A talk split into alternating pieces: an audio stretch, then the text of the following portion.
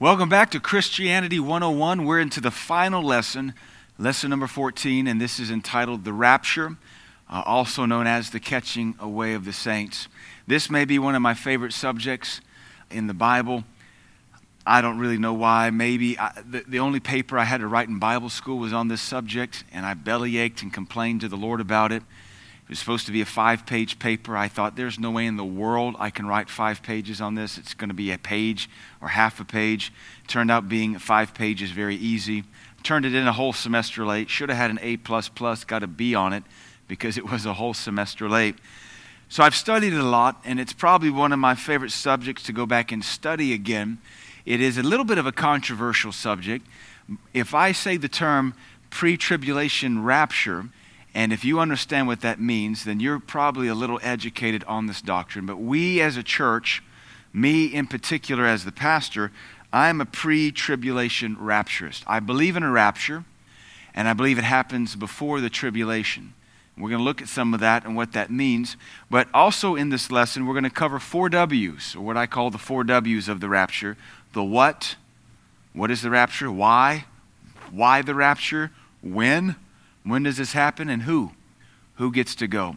Uh, we have a lot more teaching on this subject in our Revelation, in our eschatological curriculum that's available on podschool.org. Eschatology, it covers all things end times, and then we have a teaching on the Revelation, which only covers the book of Revelation.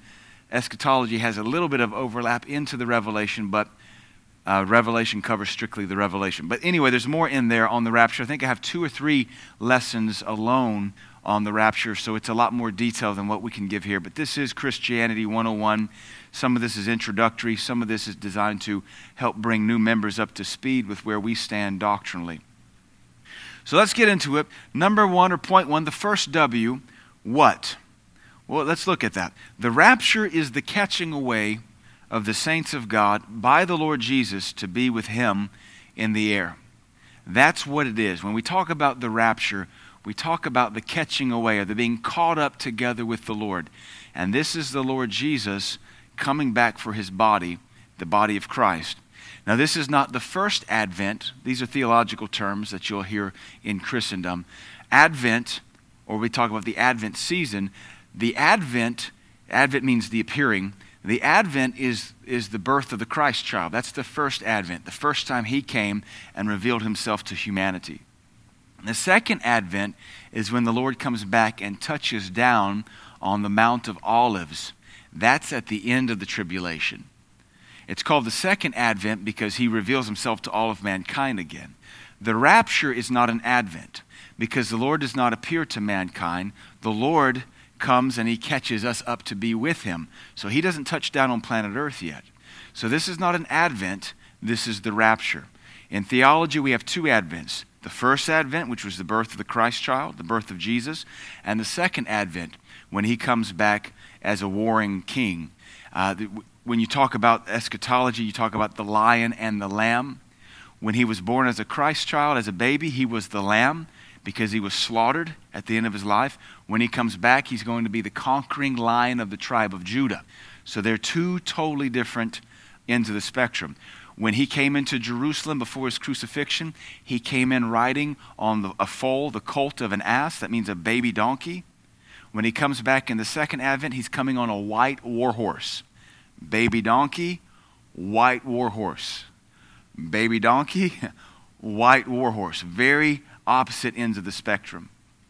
The rapture is neither the first advent nor the second advent, but it is a, a I don't want to say a midpoint, but a pre a pre-event, an event right before, seven years technically before the second advent. So let's look at our scripture for this. Everything we, we teach, everything I teach, I endeavor to give as much Bible for it as possible. 1 Thessalonians chapter 4, verses 16 and 17. For the Lord himself shall descend from heaven with a shout with the voice of the archangel and with the trump of God. And the dead in Christ shall rise first. Then we which are alive and remain shall be caught up together with them in the clouds. Now, now notice this is interesting.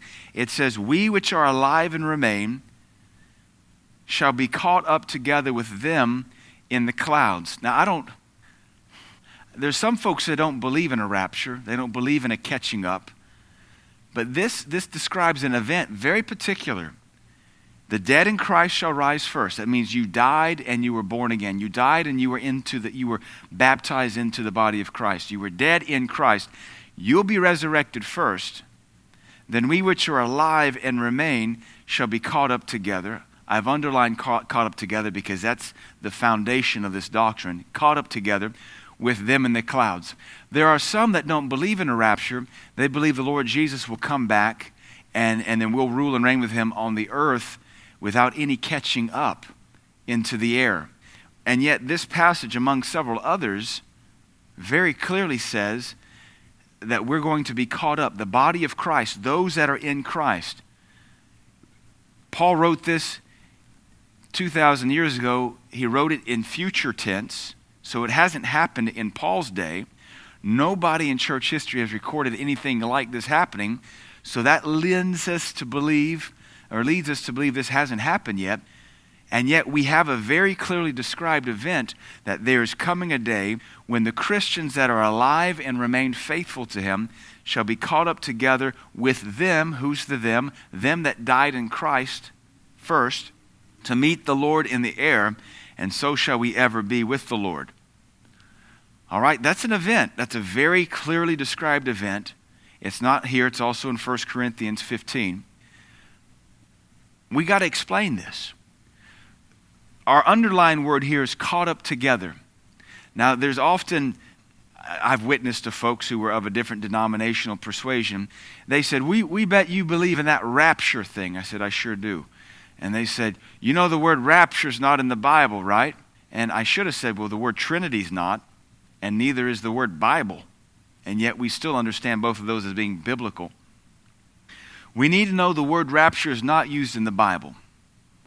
And that's okay, because neither is the word Trinity, but it's a biblical doctrine. Neither is the word Bible, but we have a Bible. However, the idea is very much biblical. So the caught up together is the Greek word harpazo. And harpazo means to catch, to snatch, to lead something away. So when you harpazo something, you come and you snatch it.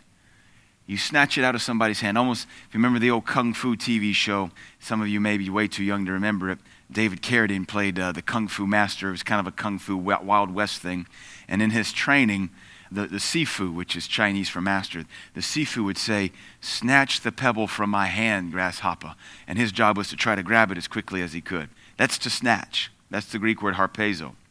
It means to catch to catch something away, or to lead something away. And all these words describe the rapture. This is the word which says that we are alive and remain shall be harpazoed with them in the clouds. So what if we're the pebble and the Lord and, and the Lord is snatching us out of the earth?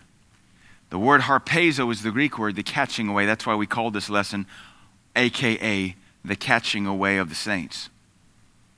In the Vulgate Bible, that's the Latin version of the Bible that was translated, I believe, by Jerome. He's known historically as Jerome.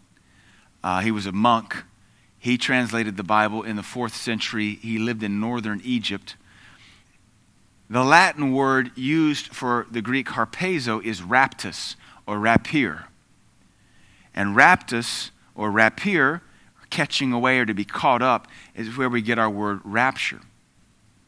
So when we talk about the rapture, we're quoting Latin, raptus, raptir, or rapier. It's also where we get our English word enraptured. And when you talk about two lovers in love, one of the terms that is used um, among the poets and those with a larger vocabulary, they'll say they were just enraptured with one another. And so what are we saying? They were caught up with one another. So you see the etymology of the word here. This will be a very noisy event. So it's hard to imagine it's happened and it's gone unnoticed. Because again, 1 Thessalonians chapter 4, 16 and 17, Paul describes an event. He's prophesying. He's prophesying an end time event, something that didn't happen in his day, and something that's described as being very noisy, and yet there's no record of anybody in history ever having experienced it or seen it. But he very clearly says the dead in Christ, which means the body of Christ worldwide, they're resurrected first, then everybody which is alive and remains shall be caught up to be with the Lord forever also. So if this has already happened in time past, what's, what's that mean for us? This will be a very noisy event. 1 Thessalonians 4:16 says the Lord will descend with a shout. Well, I think we're going to hear that. If you know his voice, then you'll know his shout. Maybe if you don't know his voice, maybe if it's a sinner, maybe all they hear is a noise. But I got to believe if Jesus said, My sheep know my voice, we're going to know his shout too. Because a, vo- a shout is nothing but an extension of a voice. The Bible says an archangel will also give voice. Did you see that? The voice of the archangel. So we got the shout of the Lord, the voice of the archangel, and 1 Thessalonians also says, and the trumpet of God. I wonder if God can blast a trumpet pretty loud. I think he can. This also very much mirrors Exodus chapter 19 when the children of Israel had come through the Red Sea and wandered for about a week and a half and came to the mountain of God, Mount Sinai. And the Lord said, On the third day, my trumpet will sound, I will come down, and the people will come up to meet with me. And the Bible says on the third day, the Lord began, uh, the, the trumpet of the Lord sounded, and it grew louder and louder, and the Lord descended upon that mountain in a cloud. And the people were terrified, too scared, in fact, to go up. But they heard the trumpet, which the Bible also describes as the voice of God. And then it says eventually, because they rejected that voice, the voice turned into a noise. Jesus will not actually touch down on planet Earth, but he will uh, actually stop in the clouds and receive us to himself. We will be caught up and, quote, in the clouds to meet the Lord in the air. And we've got to take note of that. We've, we meet him in the air. He does not come down to planet Earth. We meet him in the air. He does not come down to planet Earth for another seven years at this point till he touches down in the second advent on the Mount of Olives, and he splits the Mount of Olives in half. Uh, coincidentally, uh, actually not, the Mount of Olives is where he was praying in, in the Garden of Gethsemane. Uh, that's where he's touching back down. It's opposite Jerusalem, the city, and the Temple Mount. At this time, natural bodies will be changed into glorified bodies. That's part of the promise. 1 Corinthians 15 tells us that. We'll look at that here in a second. The dead in Christ will go first. Their body, their corrupted body, will put on incorruption. Now, I know technically, even the saints that have been dead hundreds, if not thousands of years, at this point, their body is nothing. Their body ceases to exist. It's worm food, it's worm dirt. It's, it's been assimilated by worms, reprocessed into dirt. Roots have taken it up. The roots have made olives out of it. The roots have made apples out of it. Those have in turn been eaten. So I get the fact that, that people that have been dead hundreds of years, their body, their body's been assimilated and redeposited all over God's green earth, much less the Christians that were killed in war or house fires or incinerated, or whatever horrific death they experienced or their bodies did. But yet God will still give them a new body, a glorified body. And there's something, something interesting about they will be resurrected from wherever their body was laid to rest or wherever their life, the life was, was taken from them. It seems to me that's where their body will be resurrected from. Because we know they'll come out of the tombs, but that's where they were laid to rest, though they might even be nothing but dust in there. And yet somehow the Lord, because He's God, He gathers all the atoms together and creates in them a brand new glorified body. Their decayed bodies will be transformed into glorified bodies. Then our living bodies will be transformed as well. So the dead in Christ will go first, and then we which are alive and remain will be caught up. And, and we don't know whether it's as we are here or as we go, but somewhere between here and there, our bodies are transformed into glorified bodies like the Lord Jesus had after his resurrection. Corrupted flesh and blood cannot go to heaven. This will all happen in a moment of time. That word moment is the Greek word atomos, where we get the word atom. So think about an atom of time. It's not even a split second, it's an atom of time, just a. Psst. That's how quickly it'll be. 1 Corinthians 15, 51 through 53. Behold, I show you a mystery. Now, the word mystery means an unspoken thing. Eh, the word mystery is actually a direct cognate from the Greek word mysterion. Mysterion means an unspoken thing. So Paul says, I show you a mystery. something that heretofore has remained unspoken, though it's always been the plan and the will of God. Now, what's ironic is Paul calls it a mystery, and yet he's giving voice to it. We know Paul was an apostle anointed to bring forth doctrine that had been hidden from God's people for thousands of years. We shall not all sleep, but we shall all be changed in a moment, in the twinkling of an eye, at the last trump. For the trumpet shall sound, and the dead shall be raised incorruptible, and we shall be changed. For this corruptible must put on incorruption, and this mortal must put on immortality. It says that we shall not all sleep. It means we shall not all die, or as the old timers call it, take the dirt nap. We shall not all die, but we shall all, we, we that serve the Lord Jesus, we shall all be changed. Now, if you're dead, you get changed first. If you're alive and remaining when the Lord returns, you get changed secondly. But we shall all be changed, all of us that serve the Lord Jesus. First Thessalonians says we have to be alive and remain faithful. Alive, it doesn't mean alive, alive. It says alive, so you're breathing, and remain. Remain what? Remain faithful to Jesus. In a moment, in the twinkling of an eye. That's the same thing that says we'll, uh, we'll be caught up there. In this moment, in the twinkling of an eye, the atom of time, uh, at the last trump, for the trumpet shall sound and we'll be changed. The dead shall be raised incorruptible, and we shall be changed. And this, honestly, a, a, big emphasis of this passage is talking about the glorification of the body, because the dead, which is the body, shall be raised incorruptible.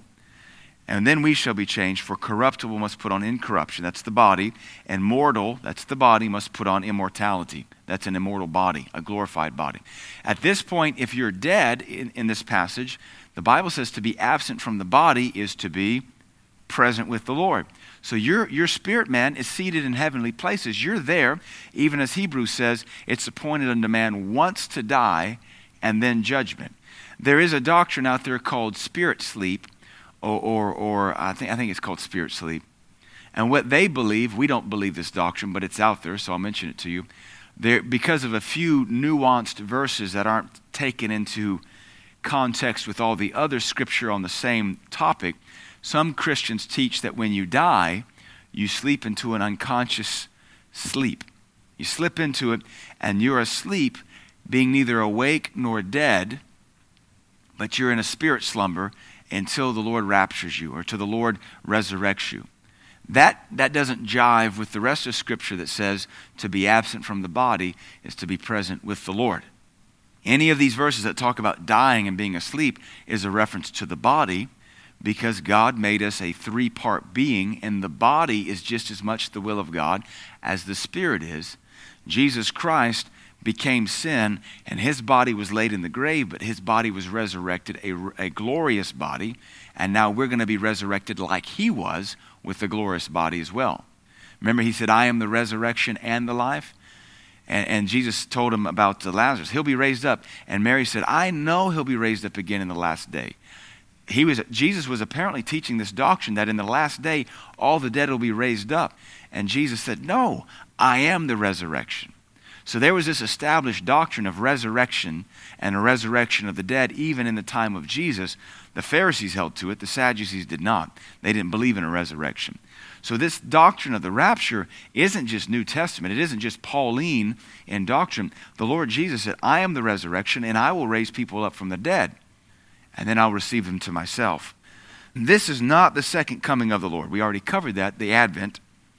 The rapture and the second coming of the Lord, referenced there in Jude and Revelation, are two different events, and they are different and unique from the day of the Lord, which is covered in 2 Peter 3.10 and Revelation 20.11. So that covers the, the what. That's the rapture, the what. What about the why? The why. Why, why does this even happen? What's the point of this? This is Jesus taking his church out of the earth in a supernatural and spectacular way in order to accomplish his will and his plan. So, why does this happen? Well, number one, it's the will of God, but he's taking us out of, his, out of the way to accomplish his will and his plan in the last days. Now, one of the things we don't cover in this lesson, because it gets a little bit deeper, the tribulation, which is the seven year period, is also called Jacob's trouble. And it is seven years appointed unto Israel for divine judgment. And if you can understand, and again, this is a little bit beyond the scope of this, this lesson, that there are 49 weeks appointed unto Israel, and 49 weeks being 49 measures of time. Excuse me, 70 weeks, not 49, 70 weeks.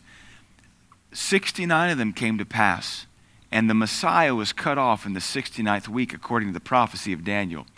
And when Jesus Christ was cut off or crucified, he instituted the church. And so the church age was inserted there in between the 69th week of Daniel's time and the 70th week. So the 70th week of prophesied time that the Lord, through the angel Gabriel, gave to Daniel in the book of Daniel, that 70th week has not happened yet. That week being seven measures of time or seven years. The tribulation is a seven year period of time that the Bible also calls Jacob trouble when, when tribulation is poured out, wrath, judgment is poured out on Israel as a nation to bring them back to God.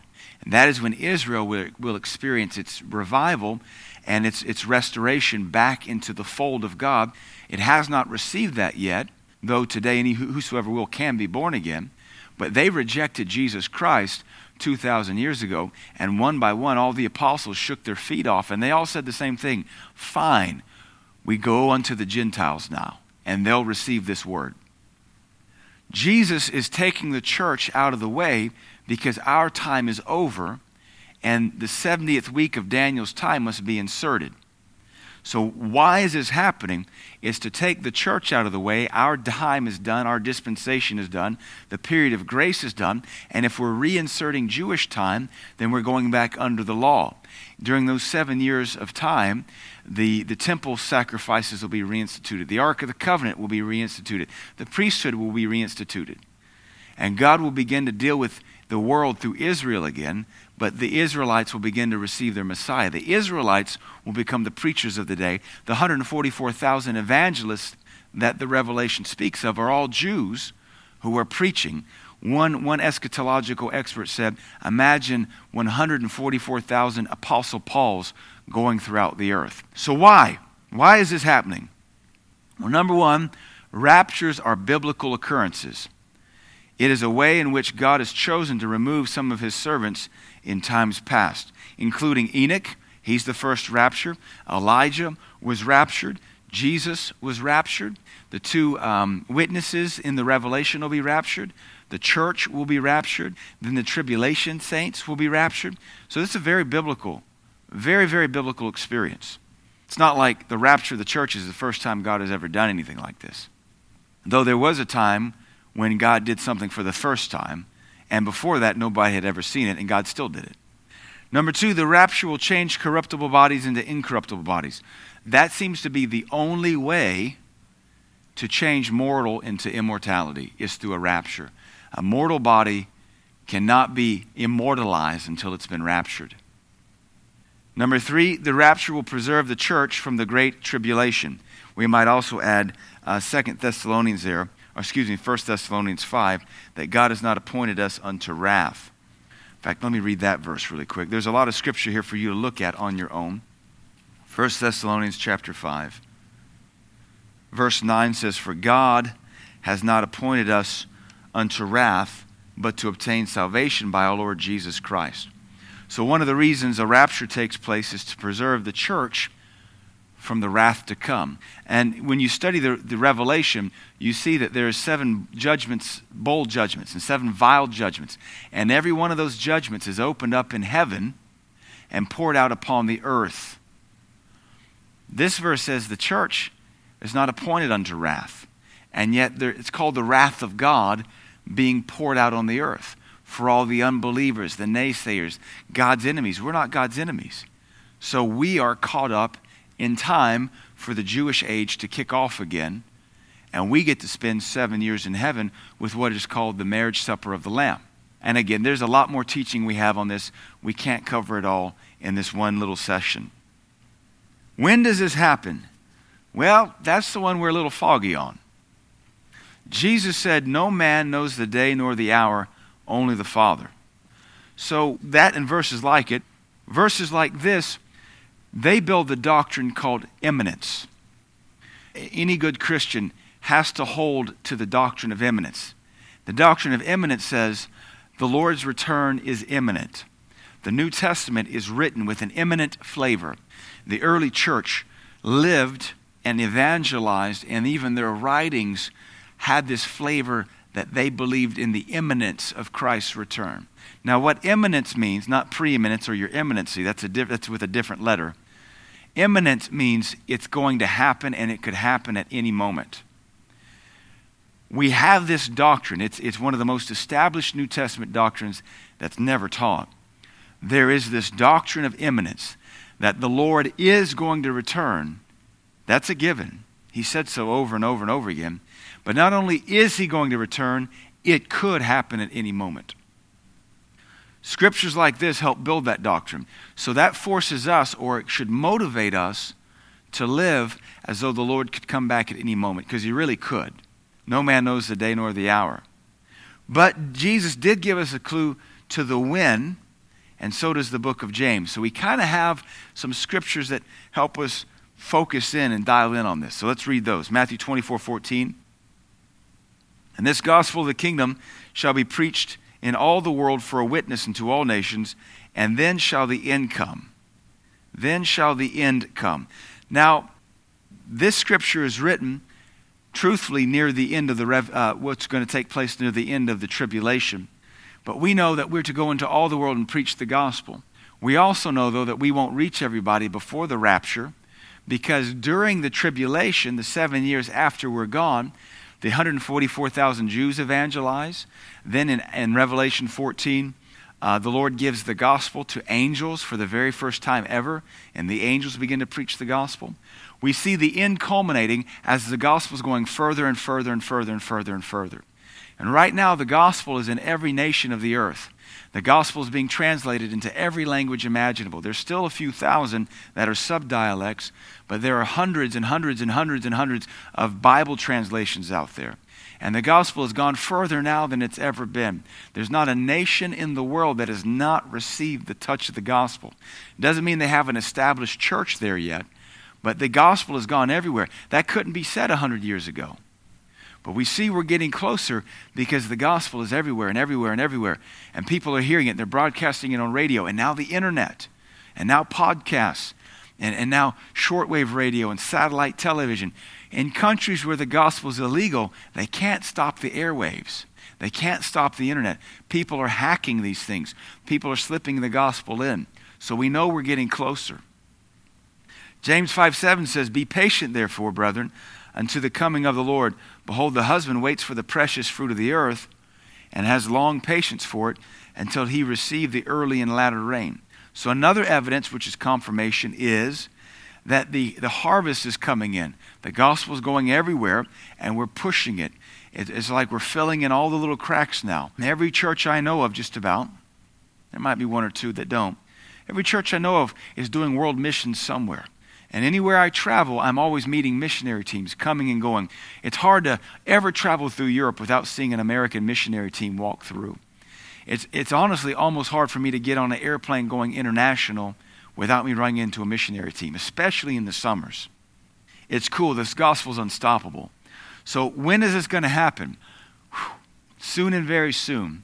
We might add a few more scriptures here that says, um, After three days will he revive us. Excuse me. The Old Testament says, After two days will he revive us, and the third day he will raise us up. Exodus 19 says, Prepare yourself, for early on the third day I will call you up to be with me. That's the Lord talking about Israel at Mount Sinai. Then we know the Lord Jesus was raised up early on the third day, early Sunday morning. Well, if a day is like a thousand years and a thousand years is like a day, we're already early into the third day if we're going to follow this Bible pattern of being raised up on the third day. We're early. We're already early into this third day. But I also make the point that 100 years from now would still be early into the third millennium. 200 years from now would still be early into the third millennium. So we don't really know when it is, but the doctrine of imminence is, is more viable, more critical now than ever. You, don't have time to live as half a Christian. You live with your eye on heaven, but you, you conquer the earth today. Who? This is critical. This is also maybe a little controversial. Who gets to go? First, firstly, we must understand that only born again Christians can be raptured. Good works doesn't get you raptured. Buddhism won't get you raptured. Mohammedanism won't get you raptured. Being a Mormon won't get you raptured. Going to church won't get you raptured. Only born again children of God because you have to be part of the body. The Bible also tells us only Christians, now here's what's going to be controversial. The Bible teaches us only Christians serving God and living for Him will be caught up to meet Jesus in the rapture. And this is a very sobering thought. Now, personally, I used to hold to the doctrine that anybody and everybody was going who was born again. But I, have come to study the Bible a lot more since then. And it just, from number one, if we got scriptures that clearly say what I'm about to tell you, but at the same time, it just doesn't seem just that Christians who can't obey the voice of God to go to church, they can't obey the voice of God to repent, they can't obey the voice of God to, to tithe, they don't obey the voice of God to flee fornication. I mean, they, basically are Christian in name only. It's hard to believe they're going to actually hear the voice of God when He says, Come up hither. If they can't have faith today to obey the Lord in the little things, how will they be faithful in the great things? Now, one argument might be, well, they weren't ever born again in the first place. And maybe that's it. But then again, I've pastored a lot of folks who showed fruit that they were born again, and then they backslid and did some very heinous things. And I have trouble believing that in their willful disobedience, their willful rebellion, should the, the trumpet blast in the very act of their heinous rebellion, that they were going to stop what they were doing to obey the rapture when they couldn't stop the still uh, stop the, the sin when the still small voice was trying to convict them. I just don't see it. Jesus said, if you can't be faithful in the little, you won't be faithful in the great. But let's look at these other verses. Hebrews 9:28. So Christ was once offered to bear the sins of many, and unto them that look for him shall he appear. Now I've underlined that. For them that look for him. For them that look for him. Is every Christian looking for him? No. No, some Christians are just looking for themselves. Some Christians are looking for their next fix, their next high, their next uh, Facebook post, or whatever the social media thing is of the day. Used to be MySpace, it doesn't exist anymore. Not much longer, Facebook won't exist either. Not every Christian is looking for him. Uh, even further, as we said in 1 Thessalonians, those that are alive and remain. Not just alive, remain. Remain faithful. Remain steadfast. Unto them that look for him shall he appear the second time without sin unto salvation. He will appear. Now, remember what the angel said in Acts chapter 1? Uh, you men of Jerusalem, uh, why stand you here and marvel? For this Jesus shall come again a second time in like manner. So, this reference here, second time, is not a reference to the second advent. Because when he comes back in the second advent, they are not looking for him. They are looking to their antichrist. They're looking to their false prophet. They're looking to Satan. This second time is in a reference to what the angels said in Acts chapter 1 as the Lord was received into the glory cloud and ascended to the right hand of the Father. We must be sure we are living a life looking for his return. That is the doctrine of imminence, his imminent return. Sinful lives live as though he isn't coming. If you're one of these deceived Christians that says, Well, I can repent tomorrow. Well, I can repent tomorrow. Well, I can repent tomorrow. Well, there's always tomorrow. I'll, I'll, let me just get my fix. Let me just do this one last time, and then I'll repent. You don't qualify. You're in dangerous territory. Now, the Lord will sort, sort it out, but I want you to be scared. I want you to quit playing games with God. I want you to quit being a half Christian, and I want you to be all sold out to Him. You're going to sin and mess up, but don't you dare chase it and revel in it. You can't just keep saying, well, well it's always tomorrow. Oh, maybe tomorrow. Maybe to, I'll repent tomorrow. That's a dangerous mindset. Sinful lives live as though he isn't coming.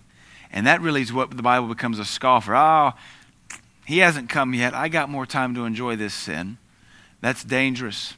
That's falling asleep at the wheel. That's the parable of the ten virgins. Five of them were foolish because they had a lamp, but they didn't keep it oiled. They knew how to keep it oiled. They knew how to trim it. The Bible says they were virgins, which tells me that they were clean and they were looking forward to the bridegroom coming, but they were not prepared.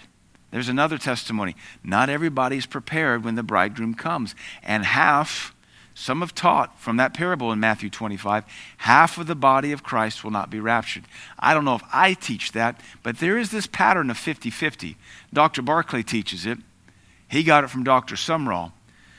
They, they call it the 50 50 rule that the parable of the 10 virgins, half were wise, half were foolish. That's 50 50. Two thieves on the cross, one went to paradise, one went to hell. That's 50 50. Two lying in the bed, one is taken, one is left. That's 50 50 two plowing in the field, one is taken, one is left. That's 50 50. There's some scary patterns throughout the parables and the gospel teachings of Jesus Christ that imply you want to make sure you're part of the 50 that's doing it and going.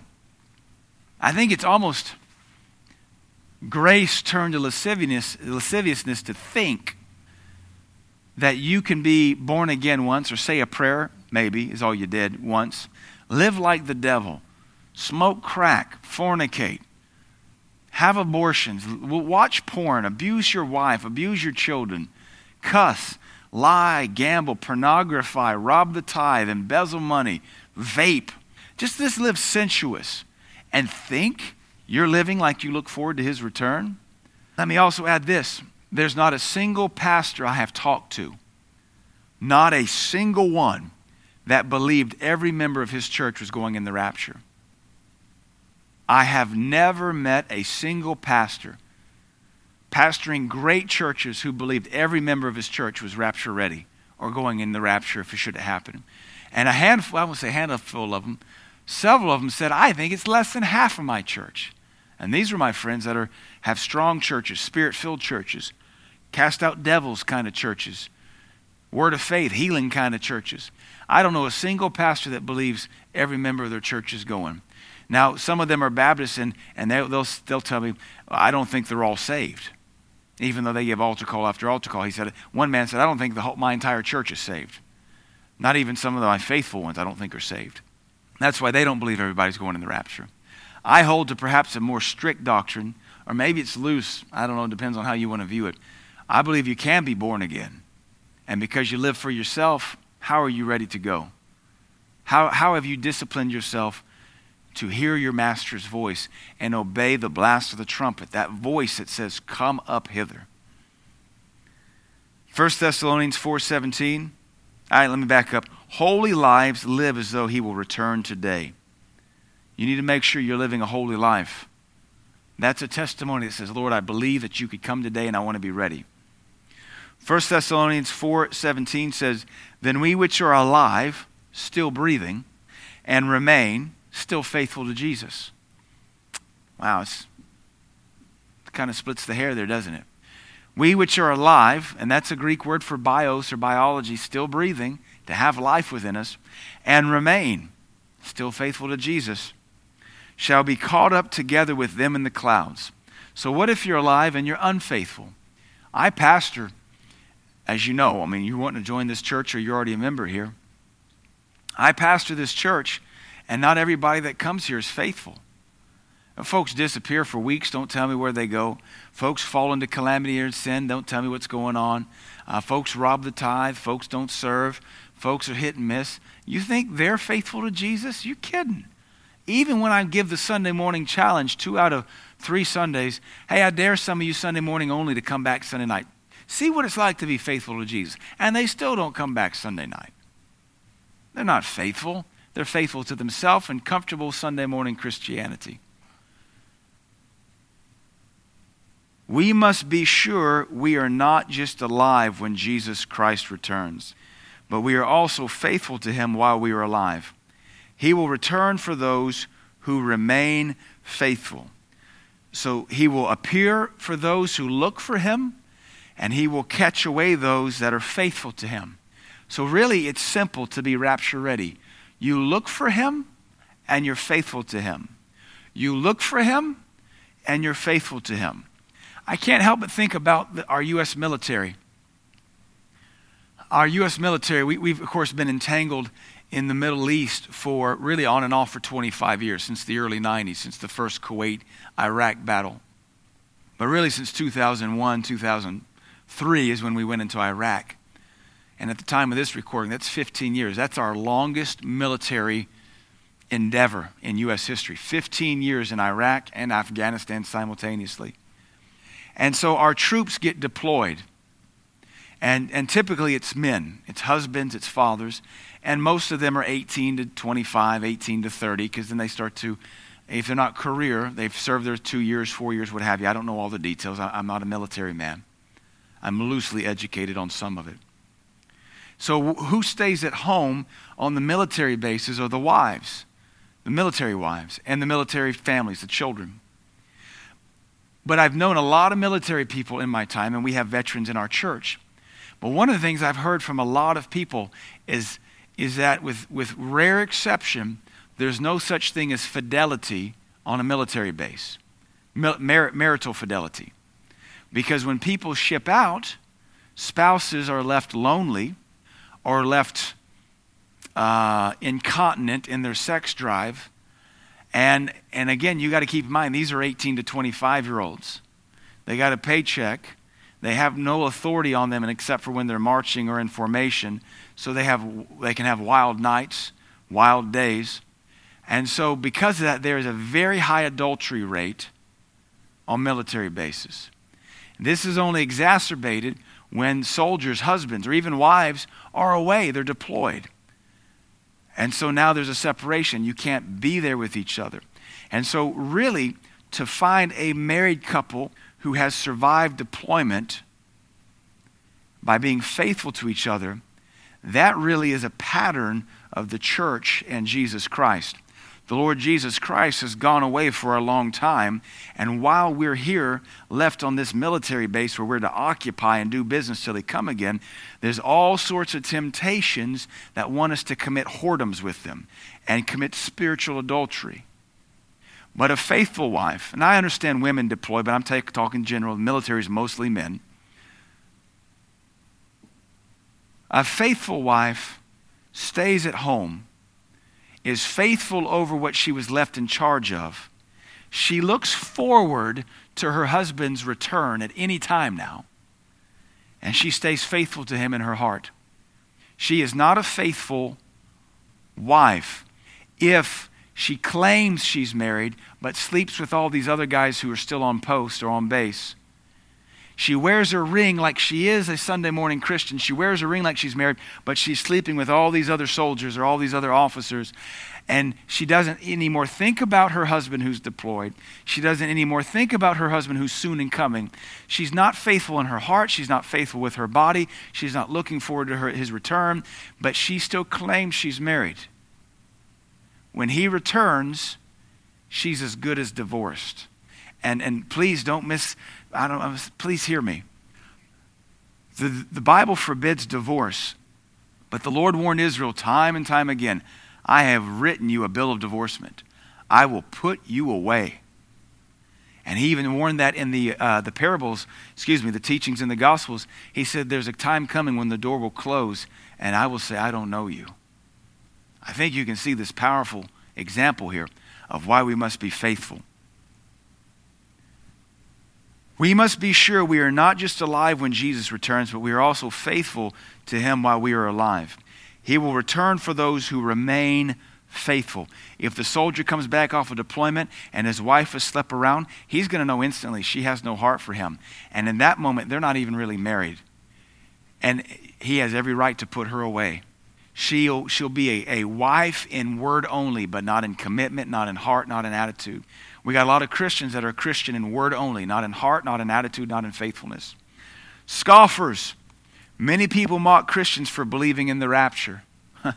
I think it's pretty comical. They mock Christians for believing in God and the supernatural when they themselves seek after psychics, astrology, palm readers, and they believe in the paranormal, just not the biblical supernatural, and they believe in evolution. They believe that we evolved from monkeys that came from mud pudding. Lunacy. but they mock us for believing in divine design and a creator. These people are what the Bible calls scoffers. 2 Peter 3 4 and 9 says, Knowing this, that there shall come in the last days scoffers, walking after their own lusts, and saying, Where is the promise of his coming? For since the fathers fell asleep, all things continue as they were from the beginning of the creation. But the Lord is not slack concerning his promise, as some men count slackness, but is longsuffering to usward, not willing that any should perish, but that all should come to repentance. The Lord is long suffering. He's not willing for any to suffer. He's not willing for any to perish. So that's why he keeps postponing this and this judgment. Because once the rapture comes, what follows is hell on earth, poured out from heaven above upon all the wicked and ungodly.